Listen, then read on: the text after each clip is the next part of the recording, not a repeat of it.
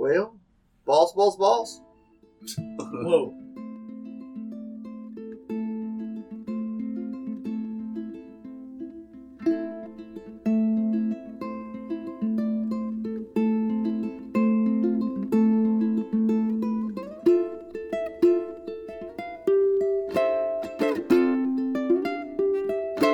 Bold City Longsword presents Swords in Stereo.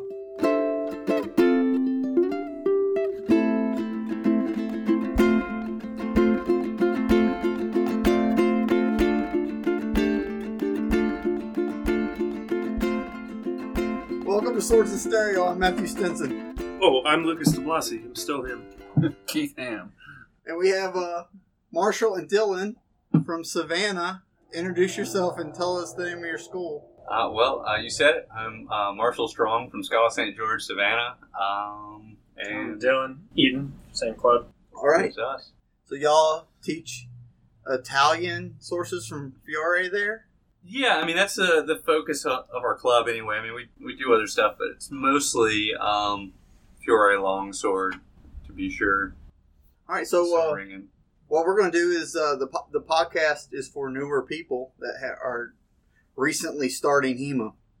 So uh, I know jack shit about Italian, uh, especially you know. So I uh, can say whatever I want. yeah, and I'll believe you, and then we'll get some cool We'll emails. These new people. Yeah, Uh, yeah. So first, first it's magic. You gotta let your limit break. So, in reference to Italian longsword, why should they train German longsword? Uh, well, I guess because most people do, and it's it's good to do what everybody else does all the time, right? Yeah. they conform. Just conform Yes. to the. Youth of America, just do what everyone else does. Fiore, the Flower Battle. There's multiple versions of that book. right, right. Do you train from one? Do you do y'all splice them together? No, we use all of them. I mean, so Flower Battle's pretty internally consistent between all the versions that we've got. You know, one of them is written in, in Latin, and I think the, the people who translated it did a really good job, but I think it was a really hard translation. It's got really pretty pictures, so I mostly use the images in that one. Um, but most of most Fiore people lean towards the Getty. Um, I see that as kind of like the most mature version of the work. But no, I, I think we all read across all of it. And I, I borrow from Vadi. Uh, he comes a little later. And I also kind of like read across time into Bro- Dobringer um, just to get like a contemporary take. And that's, that's kind of where we sit. So if I wanted a copy of the Flower Battle and I get on Amazon and that first one that pops up, is that a certain version or is that a? a I don't know. a- I know there's that one they sell. I know that um, was like Tracy Mele started selling one recently. But honestly, if I were a, a guy looking at um, yeah, Hatcher, I'm sure this is good. I actually hadn't looked at this, so I, I've been handed the um, Tracy Mele Colin Hatcher version. I'm sure this is awesome. What I would do if I were going to get into Fiore, or if I were curious, I would look up the Fiore Wiktenauer compilation yeah. which is uh, put out for free as a PDF. You might just have to Google around on that, but it's got all four of those uh, editions we were just talking about, and they're laid out across each other so you can compare. So this it's is got a good to forward, the- so that's where I would start. They put one out for Lichtenauer too. Yeah, yeah, yeah, yeah, exactly. Yeah, so that one's amazing. so do that if you think it's cool. Then then start collecting ten different copies of the same thing because that's what we all do. But um, that's where I would start for sure. Yeah, I just collect swords though. Yeah, do that Really. Schola St. George. When I, I first heard that name, I just assumed you named yourself that because you were from Georgia, and then I didn't ever think I never thought about it again.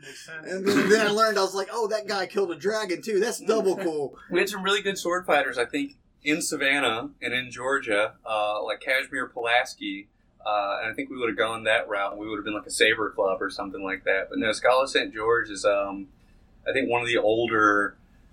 I mean, I, you say like, where do we start HEMA? You know, is it like there's like proto HEMA in America? Like, I mean, people have been doing like SCA. You know, and I know that you're involved with that, Keith. But like, so Kids have been But hitting Schola- each other Schola with St- for years. Schola St. George is a really old HEMA club. I, I, I'm kind of kicking myself right now. I don't know the exact start, but it actually started out as an SCA group um, called the Company of St. George that our founder, uh, Brian Price, was involved in. I, don't- I don't know. I think he helped start it. I, I don't I don't know enough about that early history to tell you exactly. Kind of their thing was like more on um, like the authenticity and the garb and kind of like more formalized dueling that they were doing. That they want to do more of like a living history kind of thing. I'm, I'm sure, like you know, like if you spend any time in the SCA, there's there's like people doing really really cool stuff, and there's people doing like Ren Fair stuff basically. Like so, it, it's kind of like all over the place. So I think they were trying to create sort of like a, a cohesive bubble that was all you know open to everybody, um, but like had a, a certain goal in mind and kind of like I think early days like Haka Arma. Um, I think Schola St. George kind of came up alongside those in that, that early period of HEMA. But yeah, there's clubs all over the country. Um, it's continuously run. What, we what's the what's the what's the structure of it between clubs and, and leadership? Yeah, I mean, it's a, the, the idea is that it's supposed to be a cohesive school, right? So we have like ranks and that kind of thing. You can almost, I don't want to make too big of a deal because we're not like a karate club. It's more like, uh, you know, like it tells you what you're supposed to be focused on. But the idea is that, like, you know, that if you're at my club and you're working on that like first level, it's the same curriculum that you would get if you were in Texas working on that level, you know. So uh, each group and teacher kind of emphasizes the things that are interested interesting to them, but like you know that core is is there and it's the same problem. It's actually why we got started. So there's like or started with Schola St. George. Like so, I saw a demo and I, I was like, oh, I want to do HEMA. Um, and one of the uh, guys there was my uh, teacher Brian Johnson in Atlanta. Uh, then there was also Atlanta Freifechter was there, and it all looked really cool. And I didn't know anything about Italian or German. I just wanted to get started doing HEMA. And this is like 2013, 2014, somewhere in there. And like there was stuff on YouTube, but it's not quite as blown up as it is now. Like I think post that like New York Times video, if y'all remember, you know, so Yeah. like HEMA really exploded around 2014, 2015. Um, and the reason we joined is kind of like the um, it's like the Sword Carolina thing. Like there was like an online resource that seemed good to keep us on track, and they had that organized curriculum, and that's just kind of how I ended up as a Fiores. I, th- I think that's uh, that's good when you have a focus. And, uh, everyone in HEMA seems to, you know, there's a, there's a lot of freedom. You can say I True. train HEMA, and that can mean literally anything right now. But you I'm, know, I'm a pugilist. Yeah. So, like a- a sling thrower. right, right. so so to have like a set of certain things you want your new people to learn and focus on when they first come in, uh, I think that's great. Yeah, yeah, yeah, yeah. No, Yeah, this stuff seems pretty clear cut. Just like for uh, it's a good Knowledge. it's a simple like curriculum to follow like they i mean i in some ways it needs to be um, updated but you know i think you could still get started with it now if you wanted to if you're um, out in the hinterlands and there was no club. So y'all all share the same curriculum, you said. So who's in charge of updating that, or can you just like put in a request like uh kind of. Um, so there's a group of like study group leaders and instructors that that communicate. Yeah the, the curriculum in theory is constantly updated kind of by the consensus of that group. There's no like there's no like head editor um, it's definitely like a consensus driven thing like i said it probably needs to be updated a little bit more in places but yeah yeah anybody anybody that's been around long enough to kind of be trusted and like run a group or kind of formally become an instructor can do that So is, is there a scholarly track in, in Yeah, the that's organization part of it. as well as a That's part of it, um, actually. So you, you don't you don't get to um, you don't get to like the the be considered like an instructor. Like you have to write papers along the way. Um, Oh, Actually, cool. so our our club it's it's actually um, designated as like an educational group, not a martial arts club. So the focus like necessarily has to be and is kind of on the educational side of it first. You know, of course, we do the fencing as well, like kind of the um, experimental, like archaeology, um, if you want to call it that. But um, no, there's like reading requirements, and um, Yeah. so Brian Price's big thing, that, like he was really. I mean, uh, people kind of make fun of Fiore people about this, a little stereotypical, I guess, but like it, it is interesting. stuff what? he was What really interested mean? in kind of like the, the chivalric culture, you know, like which is you know coming Yeah. from like his stuff with like the SCA. So Schola St. George's actual like intent is to use Fiore not just to understand Fiore because he's cool, but to try to better understand the military traditions of the 14th century and earlier. And there's no source on that, so Fiore is about as close as we can get. So they're almost kind of like extrapolating ideas from that to apply to like you know like more armored fighting and that kind of thing. Now that's not necessarily like my primary interest in HEMA. You know, I, I think they're they're doing good stuff, but that's that's sort of the stated goal of Schola St. George as an organization. Uh, to look at military rather than civilian tradition. So the the Flower of Battle book that was written more for soldiers. No, I, I don't think you can say that. I, I think that they're trying to. I mean, there's no good source for that, right? All we can do is maybe look at, at you know material artifacts and, and like writings and art.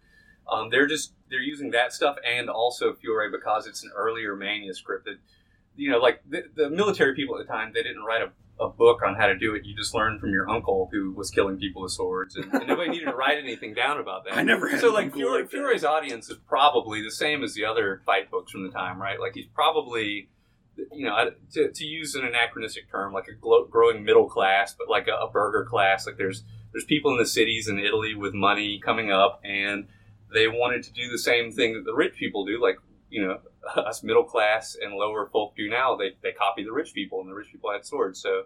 Uh, you get a book and you learn how to do it, and that's probably the audience. But I think the argument that Schola St. George is making is that you can, since it's earlier and maybe closer to that time period, you get more from it if you're studying a military tradition than you would a later manuscript. because it's closer. Right, right, right. You know, like you can you can buy that or not, but that's you know that's the idea. It, it, I don't remember what I had for lunch last Wednesday, right? So like HEMA is incredibly tough. So trying to figure out how people were fighting in like a military tradition, like you know you got to throw people a bone and, and realize they're doing the best they can sometimes. So right now in Hema, uh, longsword's still king. Yeah, it's It- the most fun. So what?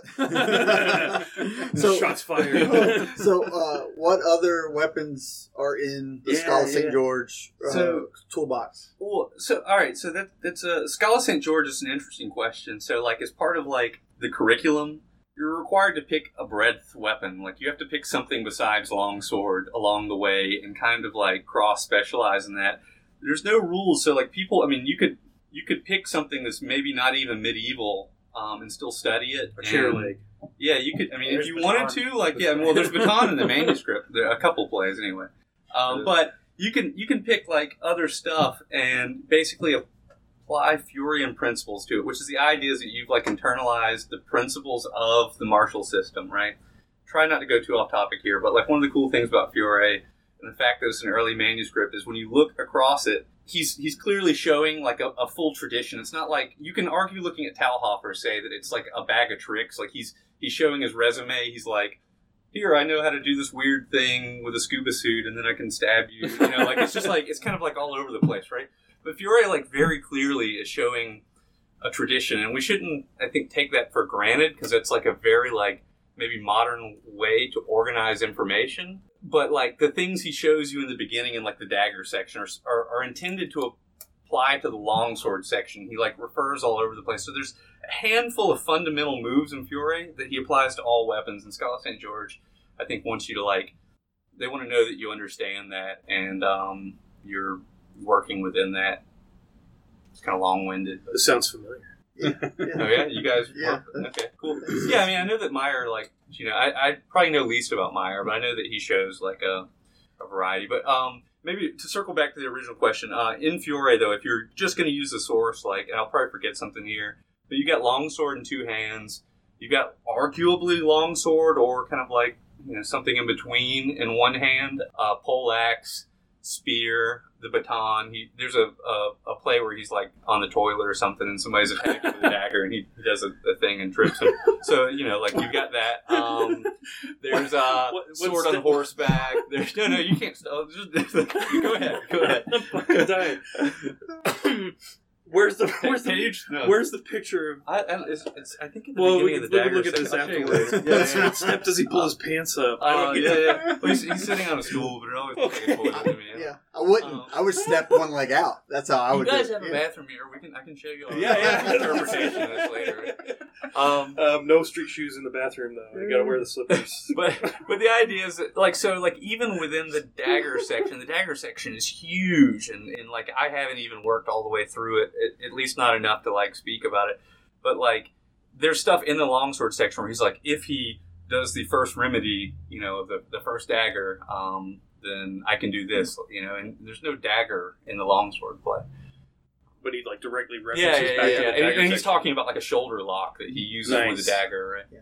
Mm, Like My, Meyer expects you to have read the book before you've read the book. Right, right. Yeah. So And Fiore does that too. He never shows you how to cut. He never. I mean, he he certainly uh, expects you to know a lot of things that nobody knows when they start HEMA. You know. Yeah. That, that's that's consistent across all Yeah, the sources, yeah, yeah. like peasants, peasant strikes, and whatever. Uh, Yeah, well, What- you know, the common nobody- fencing, and we think about that now. Like, if I were like, say, I was going to be like a, a marksmanship or like you know pistol instructor or something like.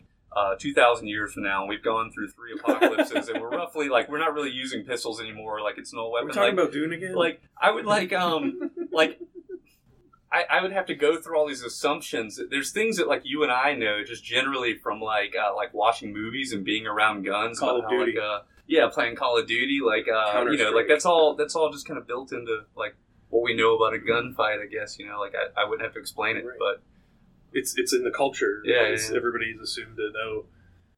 Uh, Until the shit goes down and you're. there's, Well, that's a really interesting rabbit hole there about how wrong modern conceptions of how violence works are. sure. So is common fencing that wrong too? But that's No, common fencing is generally better than most of y'all's interpret. Not just y'all, but HEMA broadly. like common fencing is generally better than most people who suck at HEMA trying to like walk in and master like Lichtenauer like on day one, and they're they're like uh, enamored by all this like master cut stuff, and they, they don't they don't understand the problem, but they're trying to understand the solution. Like that's a yeah. right. huge problem in You're, you're trying to understand the logic behind it before you even understand the grammar I think of, we of had a- what's going on. Whole episode about like how it all feels like magic until you realize it's Well, not magic at all. We, we Yeah. hate to do this in HEMA because we have this idea that everybody's going to like go to the Olympics or something. We have to build people up like brick by brick. But honestly, I think most people like in some way would be better served just kind of like not knowing HEMA existed and like give them a stick and like just go to the park. Like like a lot of the people who are good now and they're kicking this ladder away. You know, like the, the people that became instructors and stuff and HEMA started. Um, they should almost just kind of like experiment and, and You're- like free it flow sounds with like it. you're saying we should start recruiting LARPers. Yeah, yeah, yeah, sure. just, just find a LARPer club and adopt them. we've been down that road. Yeah, it They did, didn't it, make good it did not end well. Um, I don't think I've ever had one. Yeah.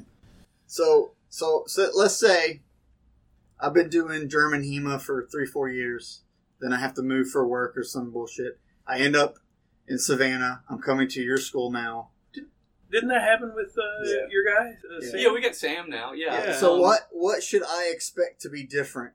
Yeah, I, it depends on your manuscript. Like I said, I, I I know very little about Meyer to be perfectly honest. So it's hard for me to compare and contrast there. I think in a lot of ways things would be surprisingly similar, right? Like I think that as much as the people who don't actually fence much, but they sit around and like argue on Facebook, would like you to think these guys, whether they were in Italy or Germany, were all playing the same game of baseball. Though There's like subtle differences. You know, like their elbows bent the same in both areas, and they had the same goals of like cutting the other guy and not getting, you know, not getting killed while they're doing it. So huge overlap. Now, I would say compared to, you know, I know a little bit more about Lichtenauer.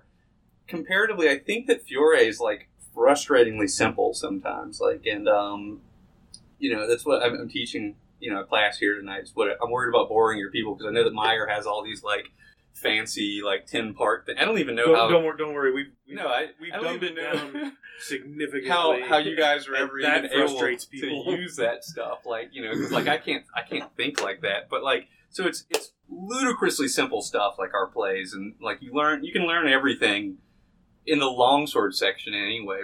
You, you know, conceptually in a few weeks, and you spend the next like you know as long as you live learning how to do it right. You know, the, the plays and stuff themselves are pretty simple. I don't think it would be drastically different, and I think that uh, most Fiorists uh, would be happy to have the uh, the German folk. Besides, so like uh, with KDF, there's like five or six authors who all basically wrote the same thing. They plagiarized each other. They they try to What update are you talking bit. about, Lichtenauer? I mean, Yeah, yeah, yeah. I mean, they're all. So- it's all like the, the gospel according to Lichtenauer, and you have these guys coming later, and they're like, they're they're writing glosses, right? But they all think they're. So are there guys after Fiore that did Well, that yeah, too? Vadi. Uh, there are there are. I mean, this is a little trick. It's it's trickier than it is with um, Lichtenauer, right? Because with Lichtenauer, like you know what they're doing. They're they're like they're explaining in the margins what they think you know this meant, right? But we have Vadi that comes I think, sixty or eighty years later than Fiore. I, I forget off the top of my head, and the dates are actually a little bit fuzzy anyway. He basically plagiarizes Fiore. Like it's the same manuscript with the exception of a couple plays, and he tweaks the guards, which is interesting because you know like there's conversations about like how did how did longsword fighting slash fencing change during that time period that we can all argue about. Um, so so that's there, but he never he never references Fiore. He just like copies his book, you know, and kind of presents it as his own. Um, and then there's also like if you're familiar with like the Hans Medel thing, like there's like a German flower of battle. I, I need to like get more into this. I, I've looked at it, but I hadn't like done a lot of the like historiography on it. Um, but there's like you know German sources that are clearly from the same tradition, either um, influenced by Fiore or you know probably more likely they're both part or part of a, a bigger tradition that like we don't know who started. Um, so yeah, there, there's stuff out there. So what about the the later Italian stuff? So like uh, I got a couple Bolognese side sword books here. Are are their language going to be the same as Fiore's language as far as the, the terms they're using, or I think has so, it but I don't evolved know. past I don't that? know. I don't know. What do you The- think? You- Uh, you, you do certainly see some of the same. I think the like- concept of tempo uh, exists and is kind of distinct in Italy. Yeah, I mean that starts showing up even later though. But like with the uh, Well, Vadi's got he Vadi describes tempo. Fiore Yeah. doesn't. But and I think that the terms like the uh, stesso tempo, duo tempo, I think uh, they keep using that in in Italy for a Yeah. while, if I'm not Uh, mistaken. so uh, some of the terminology like stays up through like that side sword like Bolognese era, uh, as far as like guard names. Yeah, I think uh, uh, uh, Porta de Ferra, I think Yeah. lives on, which is and it's like totally different. But you see that in the German traditions too, right? Like Meyer has guards that are like the same name, I think, is um, Lichtenauer guards, but like they're kind of different. Yeah, yeah. yeah. I think what is it? Iron Gate. I can find like four different Yeah, versions and of we, what that well, that's what means. Tudor Porta de Ferra. We Yeah. have an Iron Gate too. Yeah, you, they're all a little different, if Mhm. not radically different. yeah, but our Iron Gate did come first. So But then That's you know, so like it, those names continue and a lot of the terminology continues. But when you get a little farther forward into like 17th century, the the strict rapier guys kind of throw it out and they're like first guard, second, like screw, Yeah, screw yeah. that word soup. Uh, it's like a more modern way of thinking, I think, to like number things. Yeah, more militarized. But like obviously, like just like anything modern, you know, we come up with names based on what it's been called before. Sure. And so within that Italian tradition, even if like Marozzo was not connected to Fiore in any way, he was probably familiar with like his existence and had heard those names thrown around. It, it is probably highly unlikely that Fiore invented all those names. Oh, yeah, I mean, he- it's he's just- using stuff that he descriptive. heard. You know. Yeah. Yeah. yeah. Well, listen, and all of uh, Fiore's guards are generally like given a name for, for what they look like. You know, like I think some like the German uh, guards, I think are maybe a little bit more cryptic, but um, you can usually like kind of like look at what Fiore's doing. There's like a, a visual connection. Well, they're, they're cryptic to us sometimes because we lack the context, but there's a lot of fun Mhm. research into what Sure, like, some of those names If, would have if meant you go to to uh, um, Jessica Finley's Patreon and Yeah. uh, slow throw some money at that, she does a lot of really cool translation work. Sure. And she's looked at um, like hunting with hawks and translating Right. German manuscripts from uh, from from that stuff, and, and now applying it to fencing. And she's come up with some really cool interpretations. Hmm. Could you imagine though, like if so, like if we we were creating our own system now, and we were naming all this shit, like like. 200 years from now, they'd be like, "What the fuck's the SpongeBob guard? Right, right, right. Why is he Yeah. flowing through Napoleon Dynamite?" You're like, they would have no idea what we're talking about, but Shock to us. us, it would make all Right, the Eddie sense. Bravo our way through all Yeah, the we're guard Eddie- names. yes, exactly. Exactly. like you got to go through the honey hole to the Tony Montana. You know? The twisted toenail. Uh, do you? Shaka when the walls fell. So, uh, uh, we're in quarantine right now, but when y'all start back up, how can people, if there are people in the Savannah area, Didn't want to come It's, it's over. It's over Florida? It's like- Yeah, you can come It's- fence with us now. I mean, we're um, we don't we're you know we're we're have modified get-togethers now or whatever. We're following like kind of best practices. Um, but things are opening back up in Savannah. Um, so we are not right now at our normal location. But anyway, yeah, if you're listening to this and you want to find us, um, ssgsavannah.com is our club's personal website. Also, you can find us on the um, Hema Club Finder. No kind of like podcast where like you know newer people are are listening should uh, miss the HEMA Club Finder. If you hadn't looked at that, go check it out. Um, and um, scholarstgeorge.org is our national site. You can get in touch with us there or see if there's a club in your area. awesome. Well, balls, balls, balls. Whoa. Bye, internet. It's a good closer.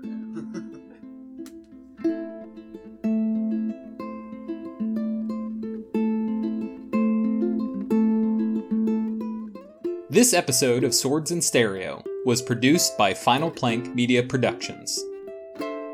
Theme song for Swords in Stereo is Thunderer by Professor Agma. Check him out too.